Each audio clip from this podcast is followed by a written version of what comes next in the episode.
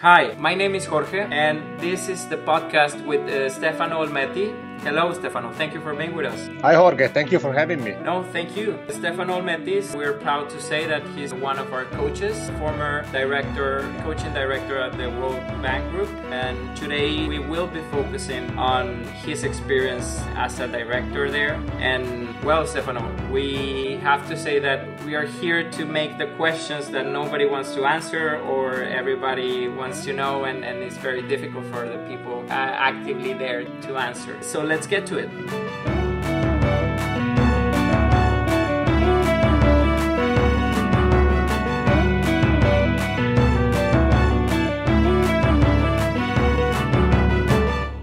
Could you tell me, how come did you decide to pursue a career in the World Bank? So I didn't specifically decide to pursue a career in the World Bank. I had committed to the field of international development. So I used to be an academic in Italy for ten years in the international public sector field. Then I decided I wanted to contribute to that in a different way. So I had transitioned to the European Bank for Reconstruction and Development, where I was a head of learning and development. And at some point I discovered my passion within the field of learning and development was executive coaching. And I was doing that on a regional basis. Then I had a desire to have greater impact and a greater focus on a global level. And so in the field of international development, the World Bank seemed like the ideal, the ideal destination for me. Could you tell me more about what was your level of studies? What did you do, let's say, after your master? What was your master on? Yeah, so I graduated at uh, in business administration at uh, Bocconi University in Milan, Italy. My area of focus has always been twofold. On one hand, uh, public sector-oriented organization, organization that have uh, at their core producing societal value.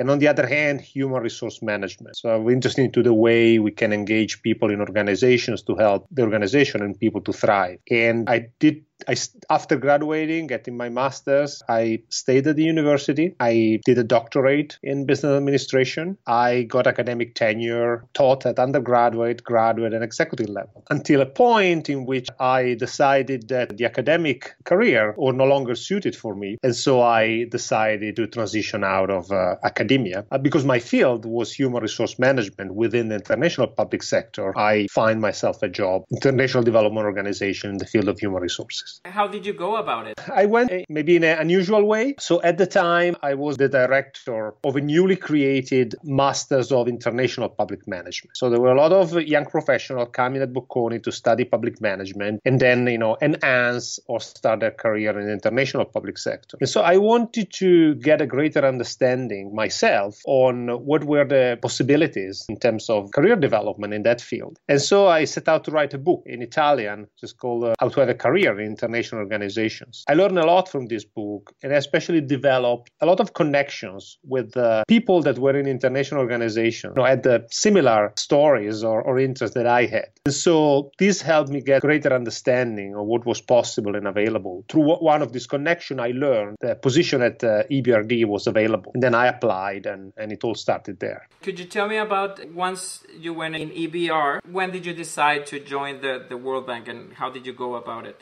Yes, so I, I I had been at E B R D for four and a half years. My responsibility was the entire learning and development portfolio. So I was heading a team, and our job was to make sure that the investment in learning was being impactful and, and supporting the people in operations at E B R D. And as part of that, I had a coaching program. Because of the size of the organization, which is about fourteen hundred people, it was a relatively small part of the portfolio. And because while being in London, I have become an executive coach myself, and I really believe, and I still believe, in the value of this way of investing in people, I wanted to move to a position where I could have greater impact through coaching. Well, I, I knew before through various connections that the World Bank had a large-scale global coaching program, which was a bit lagging. And so at some point, I, I realized I got to know that uh, the job would uh, become available. And so I had to really, I had a moment of reflection. I was stable at the E B R D. I had learned how to, the organization was functioning. I was able to use my lever to be more and more impactful. Things were going well at E B R D.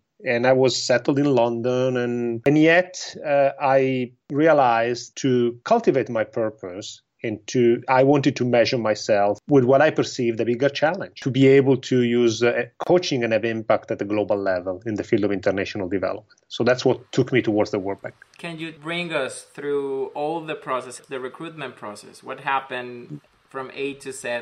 Well, that was a long time ago, so I, I, can, I cannot remember from, from A to Z. What I what I do remember is that I reflected a lot, as I said earlier, about why I wanted this job.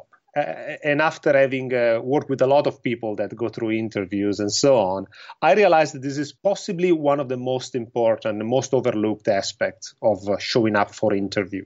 If we don't know why we want a job, or if we don't make this reason explicit for ourselves, it's very difficult to convince others that, you know, we, we really want the job, that we, we, we mean it. And so this is this I think is something that really helped me, because I had uh, had to go through this process myself to convince myself that it was a good idea, and uh, and I was able to be open and speak from there to the people that I interviewed. One thing that I overlooked, and that's another valuable learning for me, and I use a lot with my clients, that I think I failed at the time to look at my application from the perspective of people who interviewed. I was a manager at the E B R D, so I was uh, in a managerial position, and I had a team and so on. Whereas Whereas the job at the World Bank was a program director position. And for the people who interviewed me, it was very strange that somebody who had reached a managerial level wanted to leave it to take up a non-managerial job. And of course, for me, it made sense, because I valued being able to spearhead the coaching program more than having a team to manage. But for them, that was not obvious. And I remember being surprised during our exchange that I was raising this, this question in surprise. I, I was not fully prepared to